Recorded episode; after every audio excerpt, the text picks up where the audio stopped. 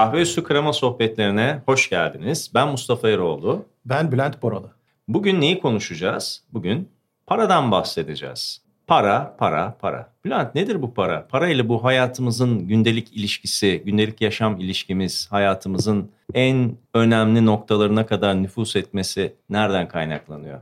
Yani insan hayatının en etkili unsuru nedir dese muhtemelen birinci sırada herhalde para çıkar. Sağlık denilebilir ama sağlığı bile paranın satın alabildiği düşünülürse Kısmen. zannediyorum. Evet. Para hayatımızın her şeyin merkezinde, her şeyin ortasında gibi görülüyor. Nedir para? Önce istersen para nedir? Bir onu şey yapalım. Kitap olarak para nedir?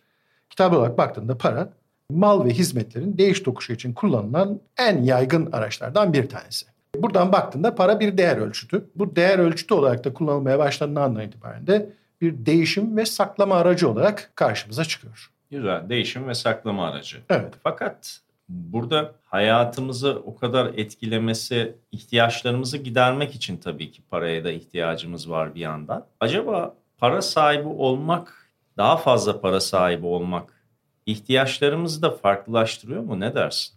Arz mı talebi, talep mi arzı doğurur noktasına geliyoruz. Paran yoksa talebin yok, paran yoksa ihtiyacın yok gibi bir noktaya geliyor. Paran varsa her şeyi talep edebilir ya da ihtiyaç duyabilir hale geliyorsun. Hiç ihtiyacın olmayan şeyleri bile ihtiyaç duyabilir hale geliyorsun. Mesela? Mesela şöyle söyleyelim, tatile gidip jet ski'ye binmek. Hı. Paran yoksa hiç talebin yok ve hayatında varlığın e, olmaması hayatında bir boşluk doğurmuyor. Ama paran varsa talep eder hale geliyorsun.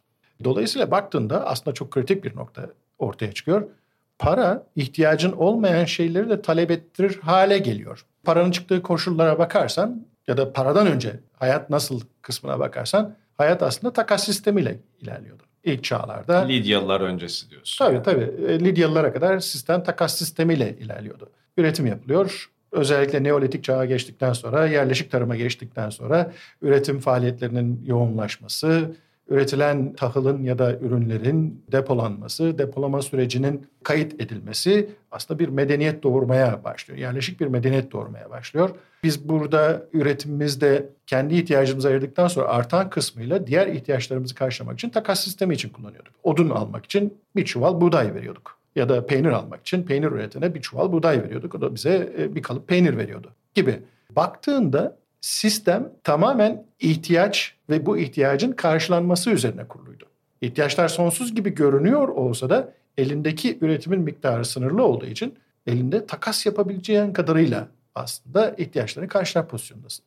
Yani klasik iktisat teorisinin savu aslında Tabii. ihtiyaçlar sonsuzdur Tabii. diyor ama ihtiyaçlarımız sonsuz mu?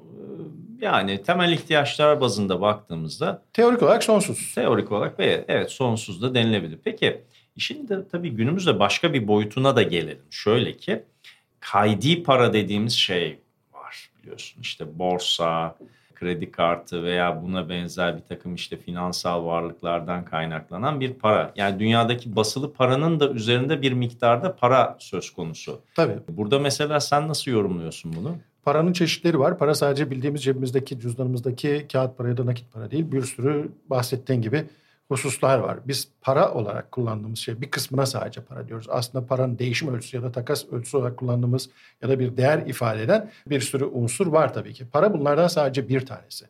Bir de dediğin e, öteki kısmı var. Finansal araçlar kısmına giriyor. Genel olarak baktığında aslında parayı üretmişsin. Ürettiğin paranın türevlerini üretiyorsun ya da çeşitlerini üretiyorsun. Bunlar vasıtasıyla e, ihtiyaç duyduğun veya ihtiyaç duymadığın şeyleri elde etmeye çalışıyorsun. Tabii bu pencereden bakınca para hayatın ortasında. Para, para hayatın her şeyinde. Belki de hayat içinde en etkili şeylerden bir tanesi. Mesela medeniyetin bugünkü varlığının sebebi bence para. Bir açıdan baktığında evet. Çünkü sistem e, hani sisteme baktığında sistem takas sistemi üzerinde çalışıyor olsaydı ihtiyaçların ötesinde gelişme sebep olmazdık. Hı hı. Tarladan alacağın ürün bu sene 10 birimse önümüzdeki sene çok verimli geçse 12 birim olur. Kötü geçse 5 birim olur çok verimli geçse 15 birim olur. Ama aradaki farkla başka takas sistemiyle sistem yürüdüğü zaman belki bu derece e, nasıl söyleyeyim e, birikime sebep olmaz. Aslında üretimin gelişmesi de bunu getiriyor. Yani baktığın zaman ilk çağlardan itibaren insanların tüketebileceklerinden daha fazla yani ihtiyaçlarından daha fazla üretiyor olmaları bu ürün fazlasında satma ve ticaret yoluyla el değiştirmesi üretmenin yolunu açıyor. Her ne kadar bu biliyorsun sanayi devriminden sonra şekil değiştirmiş olsa da hı hı. Marx'ın dediği gibi emek değer teorisinde işçi emeğinin karşılığında ücret alır. Ama işçi emeğinin karşısında çok düşük bir ücret alıyor. Ve emeğini daha uzun sürelerde sarf ettiği emeği daha küçük paralara karşı e, sermaye sahibine veriyor. Aradaki bu fark alması gerekenden daha az aldığı için aradaki bu fark çalıştıkça sermaye sahibini daha çok zenginleştiriyor. Evet. E, ve kendisi daha çok fakirleşiyor aslında baktığında ve bu da sermaye sahibiyle işçi sınıfının çatışması gelecekteki çatışma potansiyellerinin en temel noktası motivasyon geliyor. noktası. Şimdi aslında. tabii şöyle bir şey Marx'ta şöyle de bir şey vardır sen de bilirsin. Emekçi ya da işçi ürettiği ürüne de yabancılaşıyor. Diyelim ki otomobil fabrikasında çalışan bir işçi o ürettiği otomobili satın alamayacak noktaya geliyor ekonomik bağlamda. Evet. Bülent paranın medeniyete ilişkisinden bahsediyordun. Evet Mustafa e, hani para bugünkü medeniyetin ulaştığı seviyesinin aslında bence sebebi. Çünkü para takas sisteminin yerine geçtiği andan itibaren bir saklama ve birikim aracı haline geldi. İhtiyacından fazlasını üretir, ihtiyacından fazlasını satar hale geldin. Fatih İstanbul'u fethettikten sonra Avrupa parayı bulmak için coğrafi keşifleri yaptı. Hindistan'a ulaşmak için ticaret yollarını geliştirebilmek için, Osmanlı'nın denetimdeki ticaret yollarından kurtulabilmek için, yani paraya ulaşabilmek için coğrafi keşifleri yaptı. Komisyon ödemeden ticaret yapabilmek ve istedikleri Tabii. ticaret hacmine ulaşabilmek için Aynen. diyorsun. Bütün dünyayı sömürgeleştirme faaliyetleri o zaman başladı biliyorsun. Gitti, fethetti, fethettiği yerdeki zenginliği alıp Avrupa'ya getirdi. Avrupa bu fethettiği yerlerden parayı Avrupa'da toplamaya başladıkça e, zenginliği arttıkça, özgüveni arttı. Özgüveni arttıkça o zaman aslında kendisinden daha ileri seviyede olan doğu medeniyetlerine karşı baş kaldırır hale geldi ve onlarla savaşabilir ve onları e, onlara karşı güç gösterebilir hale geldi. Yani sermaye gücü bir anlamda kaynakları kendi elinde toplamayı sağlıyor. Bu e, hem insan kaynaklarını hem işte bir takım araçları da harekete geçirmeyi kolaylaştırıyor. Tabii. Orduları daha iyi donatabiliyorsun. Daha hızlı bir şekilde teknolojini e, teknolojiye yatırım yapabiliyorsun. Tabii. Çünkü Ve... para kazandığın para e, yaptığın fetihlerle elde ettiğin parayı korumak için ne yapabilirimi düşünmeye başlıyorsun. Para parayı kazanır derler ya. Hı-hı. Para parayı çeker derler. Ve sen fethettin, getirdin. E, getirdiğin zenginliği koruman lazım. Korumak için ne yapıyorsun? Askeri sisteme yatırım yapıyorsun. Korumak için bilime, teknolojiye yatırım yapıyorsun. Ve onu geliştirmek için, yaşadığın hayatı geliştirmek için e, çaba içine giriyorsun. Bütün bunların hepsi parayla oluyor. Birincisi parayı bulmak için, ikincisi bulduğun parayı korumak için. Üçüncüsü bulduğun parayı daha da çoğaltabilmek için. Ve bütün bunlar ne sağlıyor? Bütün bunlar güç sağlıyor. Evet. Güç sağlayınca ve bu gücü elde ettiğinde de sistemi yönetebilir hale geliyorsun. Güç sende etrafı yönetebilir hale geliyorsun. Etrafı yönetebilir olmak seni daha da zenginleştiriyor. Aslında bakarsan demokrasinin kaynaklarından bir tanesi. Atina demokrasisinde biliyorsun e, liman kenti olan Atina'da işte soylular ya da toprak sahipleri e, söz sahibiyken oradaki ticaretle zenginleşen liman esnafı paraya sahip oldukça bizde de para var. Biz de söz istiyoruz demeye başladılar. Demokrasinin de sebebidir para. Çünkü parayı elde etmeye başlayan artık güce e, ortak olmak istiyor.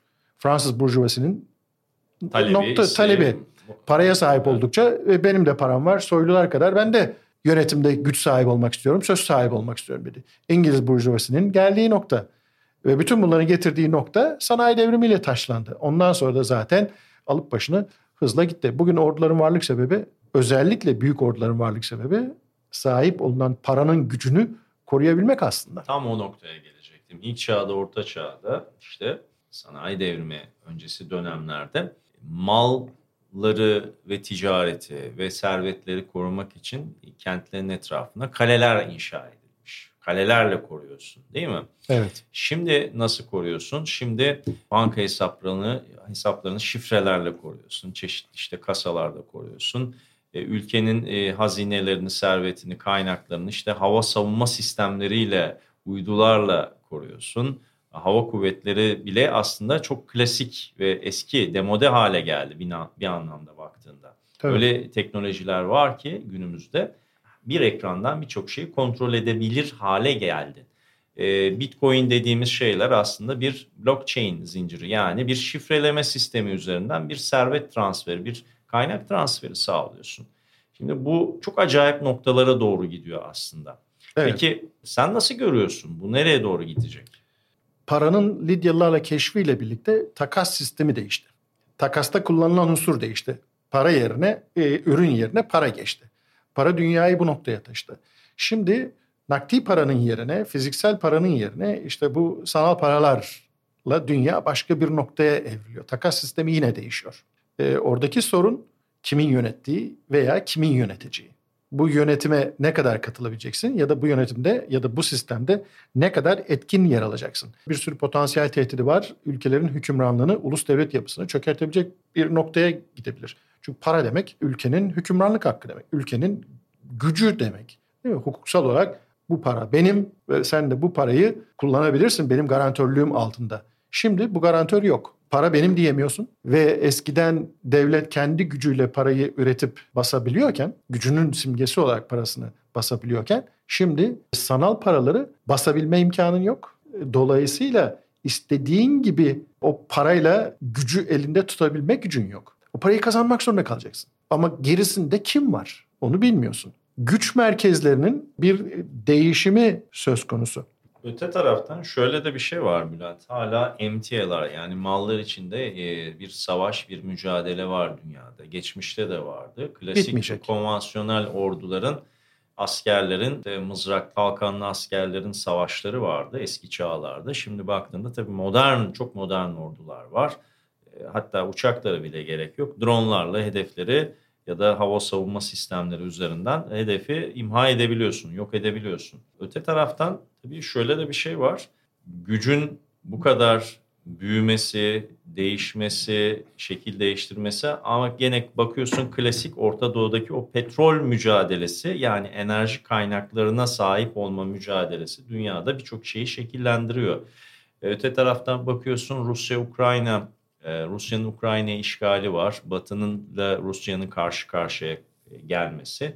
Ee, yine Rusya'daki ve Çin'deki totaliter yönetimler, Batı'da işte büyük oranda daha demokratik görünmesine rağmen başka şekilde kamuoyunun yönlendirilmesiyle halkın idare edilmesi, bir kamuoyu oluşturulması biçimi de var. Yani evet bir demokrasi olmakla birlikte biraz da hani e, İtopya'ya değil de distopyaya doğru giden bir gelecek mi var? Sen ne nasıl görüyorsun bunu?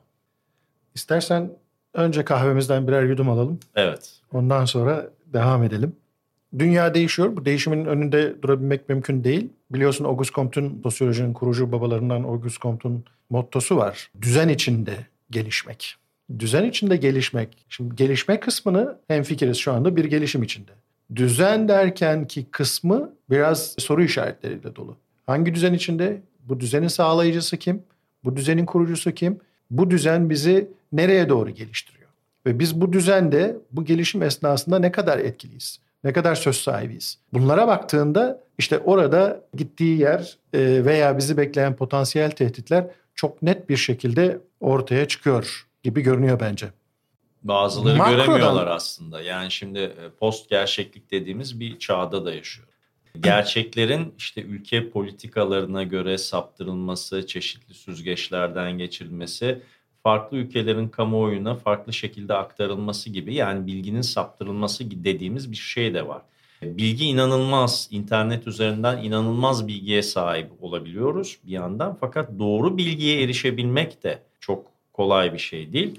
Ee, e, doğru bilgi derken şunu söyleyeyim. Trump başa çıktığında inauguration töreni dedikleri aslında taç giyme töreni anlamına gelir. Hı hı. Ee, başkanlık yemini ettiğinde aynalı havuz önünde, halkın önünde dedi ki bugüne kadar gelmiş geçmiş en kalabalık başkanlık töreniydi. Yemin başkanlık değiştirme töreniydi dedi. Ee, herkes isyan etti. Bütün basın herkes yalan söylüyorsun şu bu falan dedi. Fotoğraflar falan koydular. Sonra basın sözcüsüne sordular. E, başkan böyle diyordu ama bakın sizinki hiç de kalabalık değilmiş dedi. Basın sözcüsü ne cevap verdi biliyor musun? Nedir? E, başkan alternatif doğruları söyledi dedi.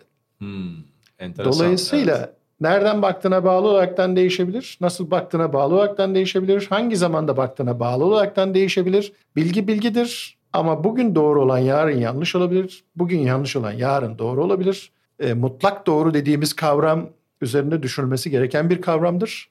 O yüzden paranın makro yapısından aslında mikro yapısına geldiğinde ben mikrodan makroya doğru gitmesi taraftarıyım. Çünkü takas sisteminde bireyseldik. Paraya geçtiğinde makroya doğru gitmeye başladık.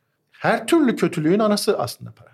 Dante'nin, yani politikaları da yönlendiriyor, şekillendiriyor Tabii bireysel olarak, bireysel olarak kötülerin olduğu bir ortamda e, bir araya geldiğinde bunlardan iyi bir sistem çıkması mümkün değildir. Hı hı. Dolayısıyla iyi bir sisteme gidebilmek için iyilerle yola çıkıyor olmak lazım. İyi bir inşaat yapabilmek için iyi bir mühendislerle yola çıkman lazım. E, yıkılacak binayı yap- yapmak için de kötü mühendislerle değil mi? Kötü niyetlerle. Dante'nin ilahi komedyasında sık sık değindiği yedi günah var biliyorsun. Hı hı. Aslında baktığında bütün bunların hepsinin altında para var. Neydi onlar? Şöyle bakalım. Kibir, açgözlülük, şehvet, kıskançlık, oburluk, öfke, tembellik. Bak bütün bunların hepsinin altında paraya ne kadar sahip olduğun var. Veya ne kadar sahip olamadığın var. Bu sıradan insanın da özellikleri bir yandan. Tabii ki sıradan insanın özellikleri. Ama sıradan insanlar eskiden takas yoluyla karnını doyurmak için ürün vermek zorunda olan, dolayısıyla üretime direkt olarak katılmak zorunda olan, bir şey üretmek zorunda olan insan para sistemi keşfedildikten sonra artık bir şey üretmeden tüketime katılabilir hale geldi. Hı hı. Parayla birlikte yine hayatımıza giren kavramlardan bir tanesi kar kavramı. Bizim ihtiyacımızdan fazla malı alıp bunu ihtiyaç duyanlara bir şey karşılığında biz para karşılığında ve biraz daha yüksek bir para karşılığında satar hale geldik. Yani kar kavramı devreye girdi. E kar kavramı devreye girince de yedi günah gümbür gümbür devreye girdi. Değil mi? Biraz daha fazla karı aç gözlük. Daha fazla paran var daha çok yiyorsun oburluk. Daha çok paran olduğu için daha çok kibir duyuyorsun. Daha çok paraya sahip olduğun için daha rahat bir hayata sahipsin ve bu sana şehveti daha fazla sağlayabiliyor. Paraya sahip olduğun için öfkelenme hakkına sahipsin. Biliyorsun kanunlar soyluların haklarını korumak için yapılır. Tebaaya karşı korumak için yapılır. Peki tebaanın haklarını koruyabilmek için, soylulara karşı koruyabilmek için onu dengeleyecek mekanizma ne? Ahlak. Evet. Birinde şiddet var, birinde ise birinde ise ayıplama var. Neden? Paranın sağladığı gücü koruyabilmek için ve paranın sağladığı bu gücü bütün hayatı yönetebilmek için ve insanları yönetebilmek için kullanma kavramı devreye giriyor. Para evet bugünkü medeniyetin sebebi. Para evet hayatın noktasında her şeyinde para insanın kötü olmasının bence ana sebeplerinden bir tanesi. Takas sistemi paraya döndüğünde artık insanın kötü olması için, yedi günaha yelken açması için yakıtı oldu, motivasyon unsuru oldu. Onu destekleyen unsur haline geldi diye düşünüyorum. Evet sen 7 demişken 17 diye bir rakam var. Birleşmiş Milletler'in kalkınma hedefleri. Ondan ben çok kısaca bahsedeceğim. Bu çünkü paranın satın alabileceği ya da sağlayabileceği, giderebileceği temel ihtiyaçlarla ilgili olan şeyler ki dünyadaki büyük oranda eşitsizliğin temel sebepleri bunlar. Şöyle hemen çok kısaca söylemek gerekirse bu hedefler içerisinde yoksulluğu son, e, açlığa son, yani açlık, yoksullukla mücadele, sağlık ve kaliteli yaşam, nitelikli eğitim, nitelikli eğitime kavuşabilme, toplumsal cinsiyet eşitliği, Temiz su ve sanitasyon yani temiz suya erişim baktığın zaman birçok ülkede, fakir ülkelerde bu bile bir ciddi bir zorluk e, yaratıyor.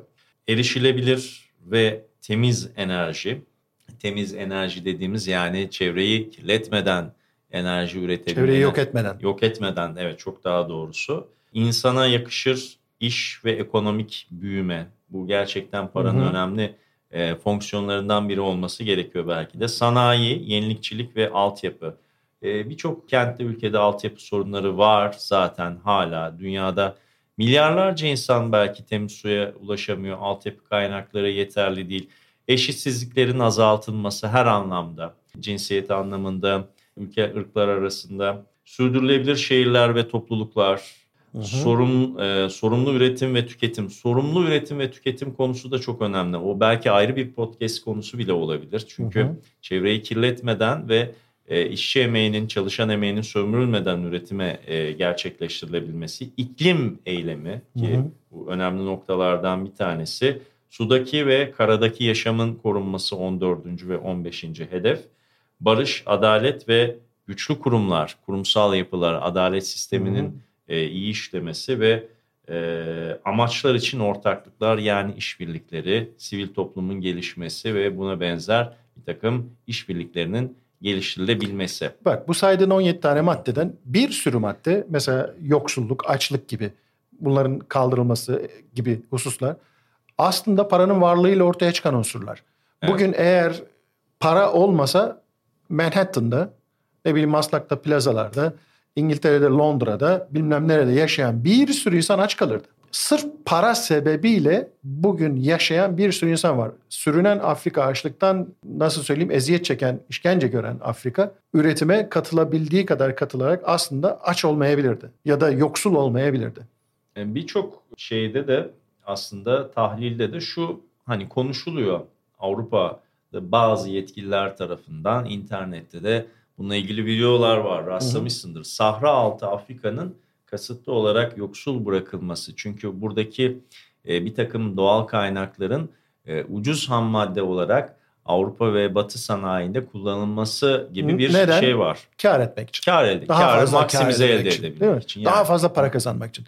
İşte yine olay hep dönüp dolaşıp yedi günaha mikro çaptan makro çapa doğru taşımaya geliyor. Peki iyi güzel de Bülent. Yani nasıl olacak bu işler? Olayın ne olacağını bilmiyorum ama Sokrates'in deyimiyle cevap vermem gerekirse insanın ne kadar çok şeye sahip olduğundan ziyade ne kadar az şeye ihtiyaç duyması önemlidir. Yedi günahın bizi motive ettiği ihtiyaçlarımız sınırsız. Bunları karşılayabilme imkanlarımız sınırlı. Dolayısıyla oturup kendimize sormamız gerekiyor. İhtiyaç mı, istek mi? Ha, evet, o konu istek, çok önemli. İstek dediğin andan itibaren günaha doğru yelkenler hızla dolmaya başlıyor. Yedi günaha giden teknenin yelkenleri hızla dolmaya başlıyor. Peki var mı son, son eklemek istediğin şeyler olur muydu? Kabaca özetlersek para insanı ihtiyacı olmayan şeylere sahip olmaya zorluyor. Aslında baktığında bu da her şeyin başlayıp bittiği yer haline geliyor. Hem iyiliğin hem de kötülüğün. Ve ihtiyacı olmayan şeylere sahip olamamasını da sağlıyor para. Tekrar etmem gerekirse para insanın ihtiyacı olmayan şeylere sahip olamamasını sağlıyor. Arabaya ihtiyacın var ama mesela herkes Maserati'ye sahip olamıyor. Neden? Yeterli kaynağı, yeterli miktara sahip olmadığı için. İşte bu kaynağın kısıtlı olması, yeterli miktara sahip olmama kavramı bizi iyi eğitimliysek bunun için çalışmaya, etik olarak çalışmaya ve kazanma hedefine sürüklüyor. İyi eğitimli değilsek, yan yol metotlarını kullanıyorsak, ahlaksız metotları kullanıyorsak da o zaman Dante'nin ilahi komedyasındaki yedi günaha doğru bizi hızla iteliyor. Evet. Bugün kahve üstü krema sohbetlerinde para üzerinden aslında hayatı konuştuk Bülent'le. Ben Mustafa Eroğlu. Ben Bülent Boralı. Bir sonraki kahve üstü krema sohbetlerinde buluşmak dileğiyle. Hoşçakalın.